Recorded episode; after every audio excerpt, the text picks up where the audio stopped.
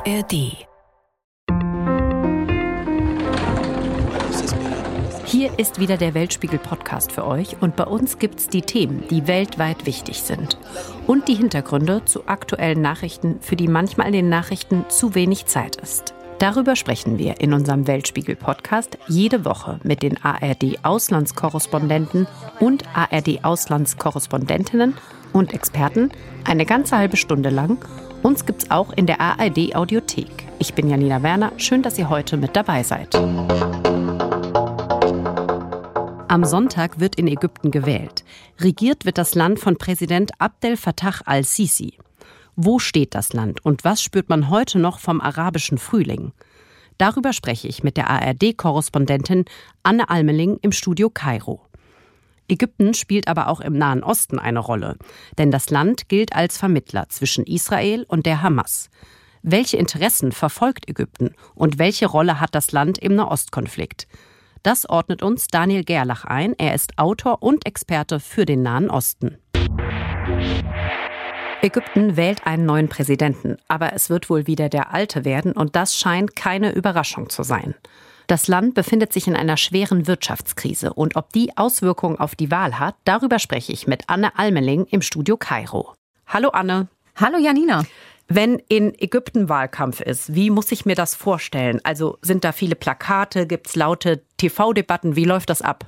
Ziemlich ruhig. Also hier ist ja eigentlich längst klar, wer die Wahl gewinnt. Abdel Fattah al-Sisi, der jetzige Präsident, der ist ja schon seit zehn Jahren an der Macht und vor vier Jahren hat er extra die Verfassung ändern lassen, damit er noch für eine dritte Amtszeit kandidieren darf.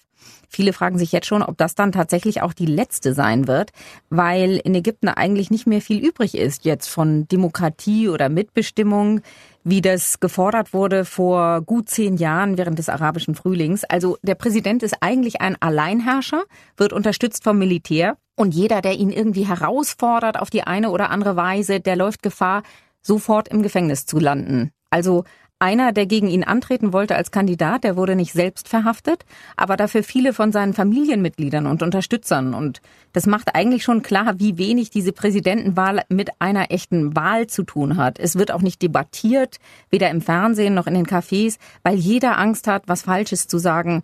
Und das kann wirklich drastische Folgen haben. Bevor wir weitersprechen, fasse ich ein paar Infos über den aktuellen Präsidenten zusammen. zweitausenddreizehn putschte Abdel Fattah al-Sisi gegen den gewählten Präsidenten Morsi von der Muslimbruderschaft. Seitdem regiert er das Land autoritär und Menschenrechtler kritisieren, dass unter al-Sisi die Freiheit weiter beschnitten wurde. Regierungskritiker werden verfolgt. Rund fünfundsechzigtausend politische Gefangene soll es im Land geben. Al-Sisi kandidiert jetzt für die dritte Amtszeit und hat dafür sogar die Verfassung geändert und könnte somit bis zweitausenddreißig Präsident bleiben. Wenn jetzt gar nicht so viel darüber geredet wird, keine vielen Plakate gibt, gehen die Leute überhaupt dann zur Wahl? Was wisst ihr darüber? Es gehen Menschen zur Wahl. Es gibt auch nicht nur Gegner von al-Sisi hier in Ägypten, sondern auch viele Menschen, die ihn unterstützen. Allerdings sind das oft diejenigen, die sich nicht sehr mit Politik auseinandersetzen oder einfach auch davor Angst haben, dass die Situation hier im Land noch schlimmer wird. Denn in den vergangenen zehn Jahren ist zum Beispiel die Wirtschaftslage immer schlechter geworden im Laufe der Zeit. Und das führt viele Menschen auch zu einer gewissen Perspektivlosigkeit, Enttäuschung, Hoffnung ähm, auf Veränderung gibt es eigentlich gar nicht. Und deshalb gehen andere wiederum nicht zur Wahl. Also ich habe zum Beispiel Radi getroffen, der ist einunddreißig, Informatiker und der ist überhaupt nicht einverstanden mit dem, wie es hier so abläuft. لا مش هروح برضه لأن برضه زي ما أحمد قال زي ما أحمد قال إن الوضع Also der sagt sowas wie, ich werde an den Wahlen nicht teilnehmen, denn die Frage ist eigentlich schon entschieden. Schon jetzt steht fest, wer die Wahl gewinnen wird. Und er sagt es nicht ganz deutlich, aber er meint damit eben den Präsidenten Abdel Fattah al-Sisi. Also gibt es jetzt gar nicht richtig kritische Stimmen oder ist es für die schwieriger geworden, sich zu äußern? Also Radi hat mir das zum Beispiel ins Mikrofon gesagt, nur unter der Bedingung, dass ich nicht seinen echten Namen verwende. Er heißt also eigentlich anders. Aber in Ägypten wagt eben kaum einer seine Meinung zu sagen, wenn die nicht übereinstimmt mit dem, was der Präsident offiziell verkündet, weil die Opposition hier systematisch unterdrückt wird und Gegner werden systematisch mundtot gemacht. Also al-Sisi gilt ja jetzt schon als sicherer neuer Präsident. Gibt es denn da irgendwie gar keine Gegenkandidaten? Wie kommt das bei den Leuten auch an? Also es gibt Gegenkandidaten, drei Stück, aber das sind nicht wirklich Gegner von al-Sisi, sondern das sind ganz klar welche, die ihm eigentlich nicht gefährlich werden können. Sie sollen diese Wahl sozusagen aussehen lassen wie eine echte Wahl.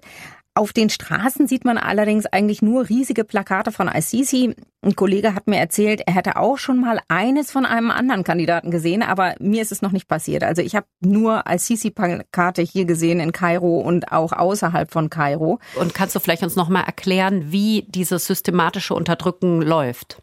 Wer etwas Falsches sagt, läuft sehr schnell Gefahr, im Gefängnis zu landen. Das heißt, wenn jemand zum Beispiel auf Facebook etwas postet oder einen Kommentar schreibt, der dem Regime nicht passt, kann es gut sein, dass Sicherheitskräfte bei ihm auftauchen mitten in der Nacht und ihn mitnehmen und ihn ins Gefängnis werfen. Das ist eine Möglichkeit, Angst zu verbreiten, und davon wird ordentlich Gebrauch gemacht hier in Ägypten.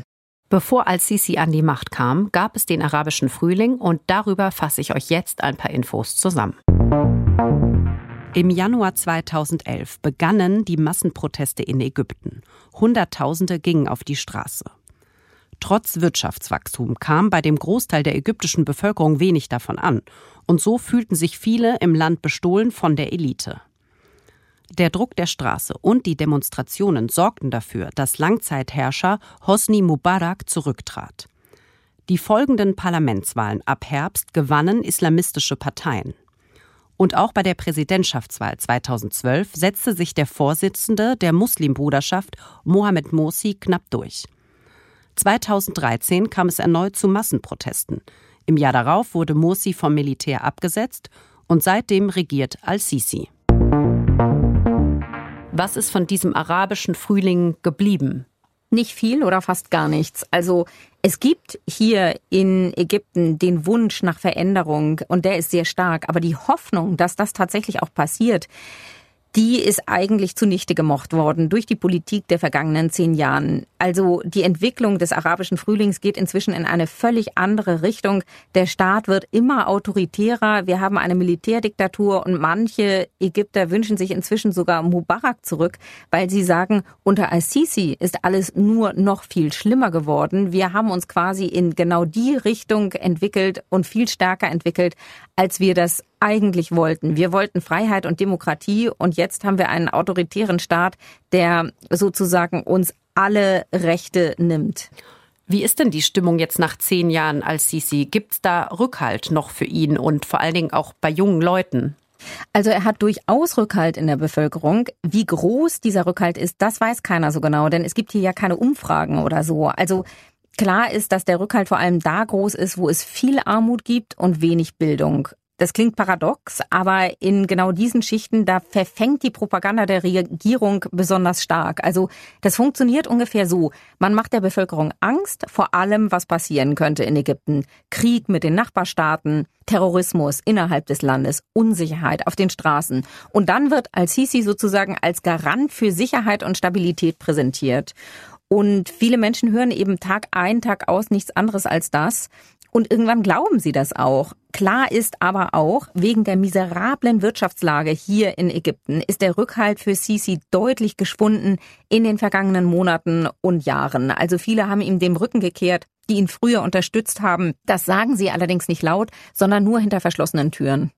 Wirtschaftlich ist das Land ja auch in einer sehr schwierigen Lage. vierzig Prozent Jugendarbeitslosigkeit, Inflation ist auch wohl so hoch.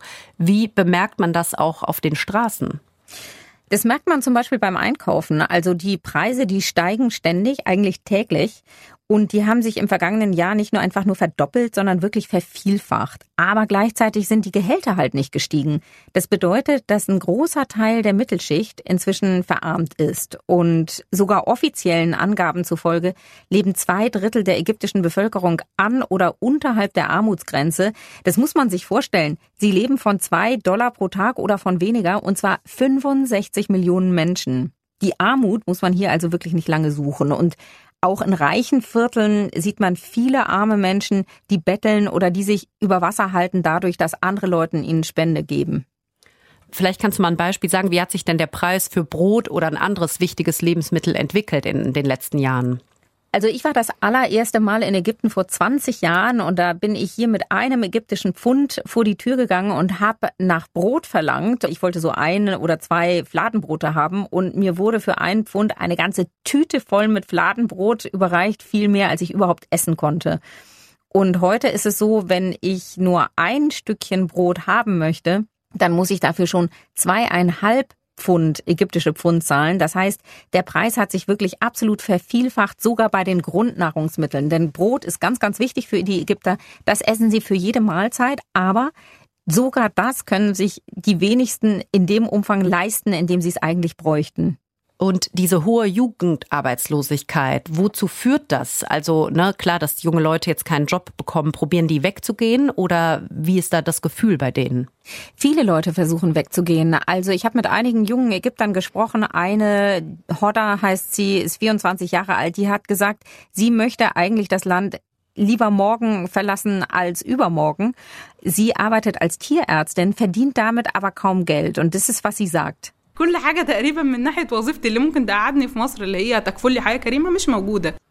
Arbeit sollte mir eigentlich ermöglichen, in Ägypten zu bleiben, sagt sie, weil sie sehr viel arbeitet und ein annehmbares Leben zu führen. Aber es mangelt einfach an allem. Das heißt, sie kann kaum Geld verdienen, weil sie als Tierärztin kaum etwas verdient, weil die Leute kaum Geld haben, ihre Leistungen zu bezahlen. Das heißt, oft muss sie arbeiten für nichts, weil die Leute nicht mehr in der Lage sind, ihre Arbeit für die Krankentiere zu zahlen. Und wenn du jetzt mit diesen Menschen gesprochen hast, ne, was wünschen die sich oder was sagen sie, muss passieren, sich verändern? Wünschen tun sich die Menschen hier viele Veränderungen. Zum Beispiel Radi, den haben wir ja vorhin schon gehört, der ist einunddreißig Jahre alt und der sagt: Unser Land braucht Veränderungen in allen Bereichen. Also nach seinem Abschluss, sagt er, hatte er mit Arbeitslosigkeit zu kämpfen. Er war ein Jahr lang auf der Suche nach einer Stelle, obwohl er Programmierer ist, was eigentlich sehr gefragt ist. Und das ist eines der Dinge, die sich ändern müssen, sagt er. Das heißt, die Jugendarbeitslosigkeit, die mangelnden Perspektiven für die Menschen, das ist ein großes Problem. Das liegt auch an der Bevölkerungsentwicklung hier in Ägypten. Jedes Jahr wächst die ägyptische Bevölkerung um zwei oder zweieinhalb Millionen Menschen. Das ist sozusagen fünfmal Stuttgart. Da hätten auch Länder wie Deutschland Probleme, diese Jugendlichen vom Arbeitsmarkt aufnehmen zu lassen. Aber in Ägypten, das ja sehr schwach wirtschaftlich aufgestellt ist, ist dieses Problem natürlich noch mal viel, viel größer. Die ägyptische Armee, die dominiert gewisse Wirtschaftszweige auch. Also die betreiben Hotels oder die haben eine Nudelproduktion. Wie kommt es dazu und führt das auch vielleicht, dass die wirtschaftliche Lage sich auch noch mal verschlechtert? Das hat auf jeden Fall miteinander zu tun. Also Beobachter sagen, dass der Präsident, weil er selber aus dem Militär stammt, auch nur zum Militär Vertrauen hat. Also er glaubt, dass das Militär alles besser verwalten kann als zivile Beamte zum Beispiel. Außerdem beschäftigt er die Offiziere lieber mit wirtschaftlichen Fragen als mit politischen Fragen, weil sie ihm dann nicht in die Quere kommen oder ihm möglicherweise sogar Konkurrenz machen in dieser Militärdiktatur. Diese Methode geht sozusagen zurück auf die Zeit unter Präsident Sadat. Der war in den siebziger Jahren an der Macht. Und der hatte mit Unzufriedenheit in der Armee zu kämpfen, besonders nach dem Abschluss mit dem Friedensvertrag mit Israel. Weite Teile der Armee waren damals nicht damit einverstanden und so hat Sadat der Armee damals Wirtschaftsprivilegien gegeben. Al-Sisi hat dieses System übernommen und sogar noch ausgebaut. Das Problem ist aber, da wo die Armee involviert ist, da gibt es keinen freien Wettbewerb. Und wenn ein Unternehmen hier in Ägypten erfolgreich ist zum Beispiel, dann wird es oft von der Armee übernommen oder gekauft, freiwillig oder auch unfreiwillig, also einfach enteignet, könnte man sagen.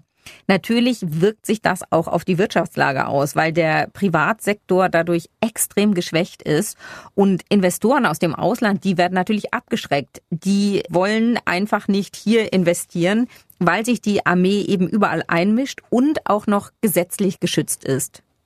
Was glaubst du denn, wenn man jetzt nochmal so einen Ausblick wagt, was wünschen sich die Leute?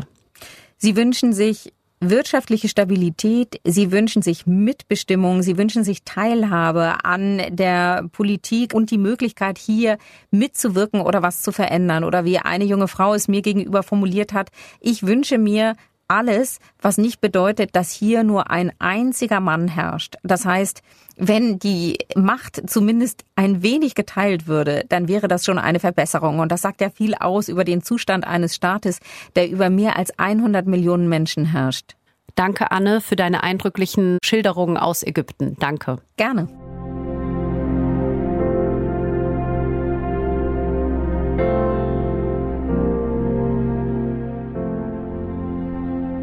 Ägypten ist strategisch gut gelegen im Nahen Osten. Zum Beispiel hat es den einzigen Grenzübergang in den Gazastreifen, der nicht von Israel kontrolliert wird. In Krisenzeiten präsentiert sich Ägypten gerne als Stimme der Vernunft und als Vermittler. Und darüber spreche ich mit Daniel Gerlach. Er ordnet das für uns ein. Er ist Autor und Experte für den Nahen Osten und ist Chefredakteur des Magazins Zenith, ein Fachmagazin, das sich mit der arabisch-islamischen Welt beschäftigt. Hallo, Herr Gerlach. Hallo, Frau Werner. Ägypten ist ja nicht nur jetzt, sondern hat sich auch in den letzten Jahren immer wieder als Vermittler angeboten, wenn es eben um Waffenstillstand oder Gefangenenaustausch zwischen Israel und der Hamas ging.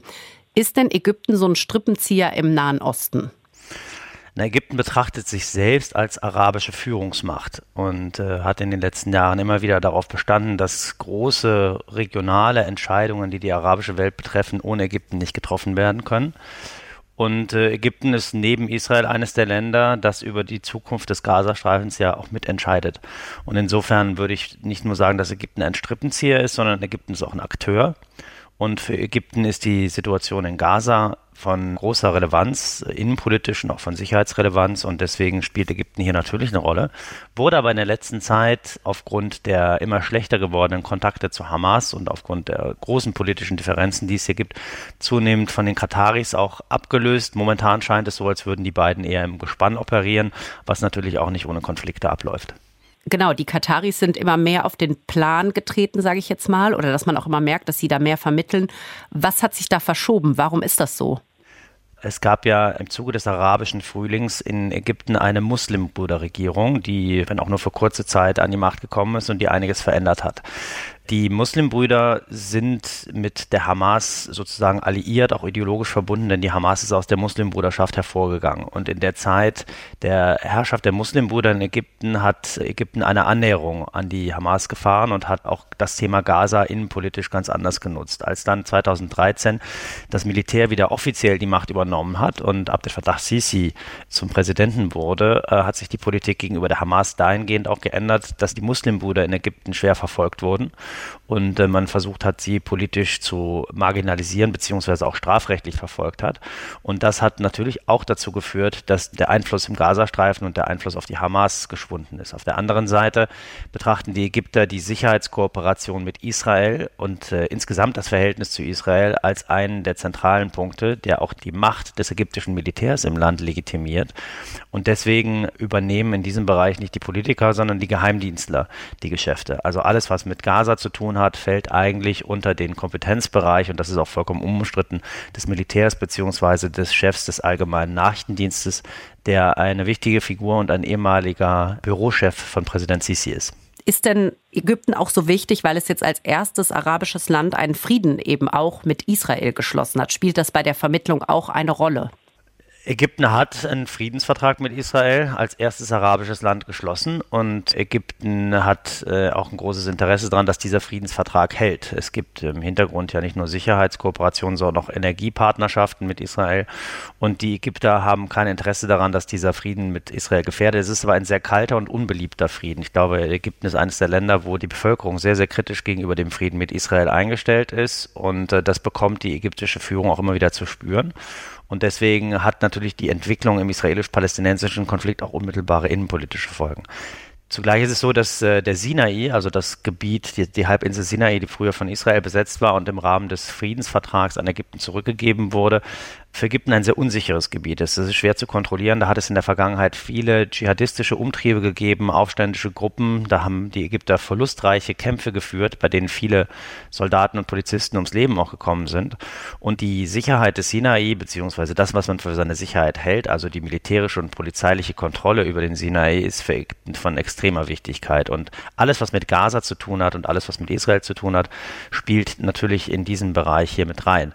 Für die Ägypter ist jetzt die Situation in Gaza gefährlich, weil sie die Eskalation der humanitären Situation im Grenzgebiet, möglicherweise sogar eine Vertreibung palästinensischer Bevölkerung in den Sinai rein, eigentlich als einen Verstoß werten des Friedensabkommens mit Israel beziehungsweise des Zusatzprotokolls, was neunzehnhunderteinundachtzig unterzeichnet wurde, das nicht nur die Stabilität und Sicherheit und Unantastbarkeit der Grenzen mit einbezieht, sondern eben auch die Demilitarisierung dieses Grenzgebiets, das eine Voraussetzung war, dass dieser Frieden dann eigentlich überhaupt wirksam werden konnte. Ja, weil jetzt merkt man auch immer öffentlich, gibt es viel Solidarität von Ägypten mit den Palästinensern, aber eben Geflüchtete aus den Palästinensergebieten aufnehmen wollen sie ja nicht. Ist das dieser Interessenskonflikt, von dem Sie gerade da gesprochen haben? Na, Ägypten hat das von Anfang an klar gemacht und ist auch sehr, sehr, ich will nicht sagen dünnhäutig gewesen, aber wirklich nicht amüsiert gewesen, dass westliche Politiker, unter anderem die Präsidentin der Europäischen Kommission, Ursula von der Leyen, mit solchen Vorschlägen vorstellig geworden sind und gesagt haben, naja, Ägypten solle doch im Interesse der Sicherheit und im Interesse der Humanität die Palästinenser im Sinai aufnehmen. Da wurde sogar im Hintergrund Geldzusagen gemacht oder in Aussicht gestellt.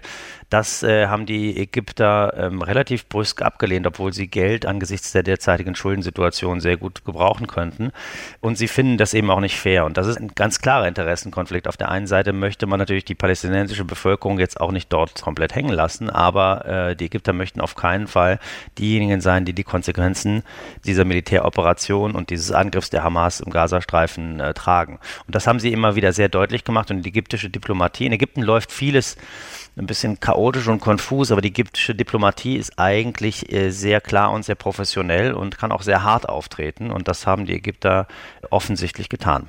Zumal man auch sagen muss, nochmal, das Thema Gazastreifen, das Thema Kooperation mit Israel, das ist eine Sache der Geheimdienste und das wird nicht transparent gespielt und das betrifft auch nicht die Diplomatie oder den Außenminister, sondern darüber entscheidend der Präsident bzw. der Chef des Allgemeinen Nachrichtendienstes.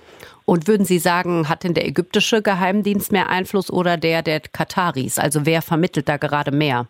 Definitiv haben die Kataris äh, zur Hamas den besseren Zugang, was auch damit zu tun hat, dass sie die politische Führung der Hamas ja nie fallen gelassen haben, äh, sondern ihr Gastrecht im Exil gewährt haben in einer Zeit, in der die Hamas nicht nur in Israel, sondern auch in Ägypten beziehungsweise die Muslimbrüder in Ägypten schwer verfolgt wurden und auch andere Länder im Interesse einer Annäherung an Ägypten die Muslimbrüder vertrieben haben beziehungsweise ihren Bewegungsraum beschnitten haben. Das hat Katar nie getan. Die Kataris haben, obwohl sie ideologisch nach meinem Eindruck nicht mit der Hamas auf einer Linie sind und auch nicht diese kompromisslose Haltung der Hamas mittragen, haben sie trotzdem aus strategischen Gründen, aber auch aufgrund persönlicher alter gewachsener Beziehungen den Kontakt zu der politischen Führung der Hamas nie abgebrochen. Und das zahlt sich natürlich in dieser Situation aus. Und die Amerikaner vertrauen den Kataris in dieser Hinsicht auch. Nun hat es in der Vergangenheit, insbesondere in den letzten Tagen, große Verstimmungen nach meiner Information auch zwischen den Unterhändlern der Amerikaner und den Kataris gegeben, was die israelische Rolle und das israelische Verhalten bei den Verhandlungen um die Freiung der Geiseln betrifft. Und da könnte es jetzt sein, dass Ägypten wieder eine stärkere Rolle spielt, weil, wie gesagt, das Verhältnis zwischen den U S A und Katar derzeit sehr angespannt ist. Der frühere Präsident Mubarak hatte ja ein gutes Verhältnis zum Westen und auch zu den U S A. Der galt immer so als Konstante. Wie ist denn jetzt das Verhältnis Ägypten-Deutschland? Das ist ein sehr schizophrenes Verhältnis. Auf der einen Seite ist man in Deutschland sehr, sehr besorgt und auch unzufrieden auf der einen Seite mit der Menschenrechtssituation in Ägypten, mit der autoritären Herrschaft und auch mit der Schuldenpolitik und der bedenklichen wirtschaftlichen Lage. Auf der anderen Seite gilt in Deutschland, in Europa, im Westen eigentlich insgesamt immer das Prinzip too big to fail. Ägypten ist ein Land mit über hundert Millionen Einwohnern, einer großen Armee, einem großen Gefahrenpotenzial. Und dieses Land darf auf keinen Fall destabilisiert werden, denn das würde nicht zuletzt auch zu großen Migrationsschüben in Richtung Europa führen. Und deswegen ist man bereit, sehr, sehr viel mitzutragen in Ägypten, was man vielleicht in anderen Ländern, die insbesondere Hilfe, Militärhilfe und Finanzhilfe aus dem Westen bekommen, eben nicht äh, mittragen würde. Auf der anderen Seite muss man auch sagen, die Ägypter haben eine, obwohl vieles im Land nicht so gut läuft, eine doch erstaunliche Professionalität und Kompetenz in der Vertretung ihrer außenpolitischen Interessen. Die investieren sehr, sehr viel in das Personal, in die Botschaft, in die Diplomatie, in ihre auswärtigen Beziehungen und das macht sich auch bemerkbar dahingegen, dass sie zwar gefürchtet sind, aber doch einigermaßen professionell im Umgang Und sie sind auch immer wieder in der Lage, auch zum Beispiel im Auswärtigen Ausschuss, im Bundestag, eben entsprechende Alliierte in den Parteien für sich zu finden, die die ägyptische Position vertreten und zumindest großes Verständnis dafür haben, dass die Sachen so in Ägypten laufen, wie sie laufen.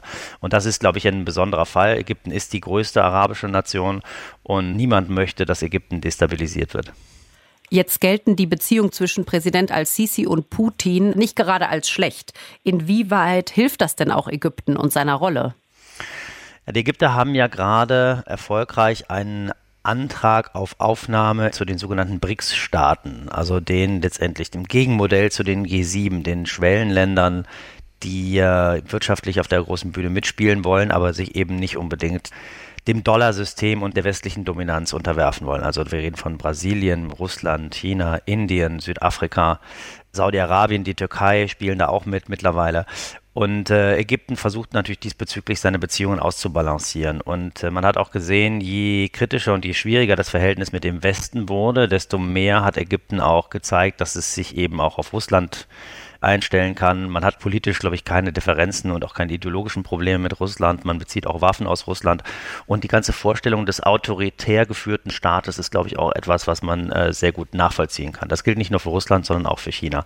Auf der anderen Seite hat Ägypten dann wiederum ein recht äh, in Teilen wirtschaftsliberales Modell und gute Geschäftsbeziehungen mit dem Westen. Es gibt ja etliche westliche Unternehmen, die auch in Ägypten investiert haben, auch aus Ägypten Aufträge bekommen.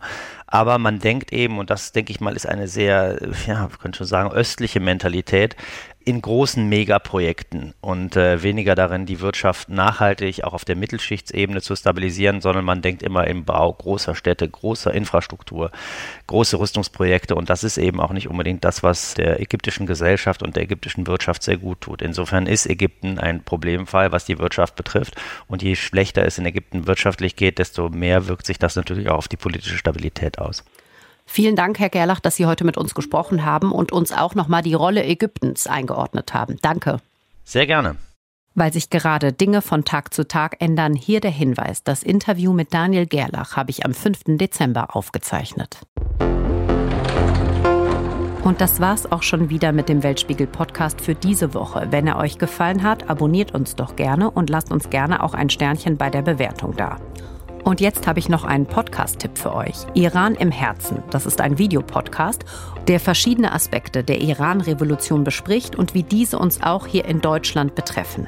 In der aktuellen Folge geht es um den Friedensnobelpreis, und der geht dieses Jahr an eine politische Gefangene im Iran, und zwar Narges Mohammadi.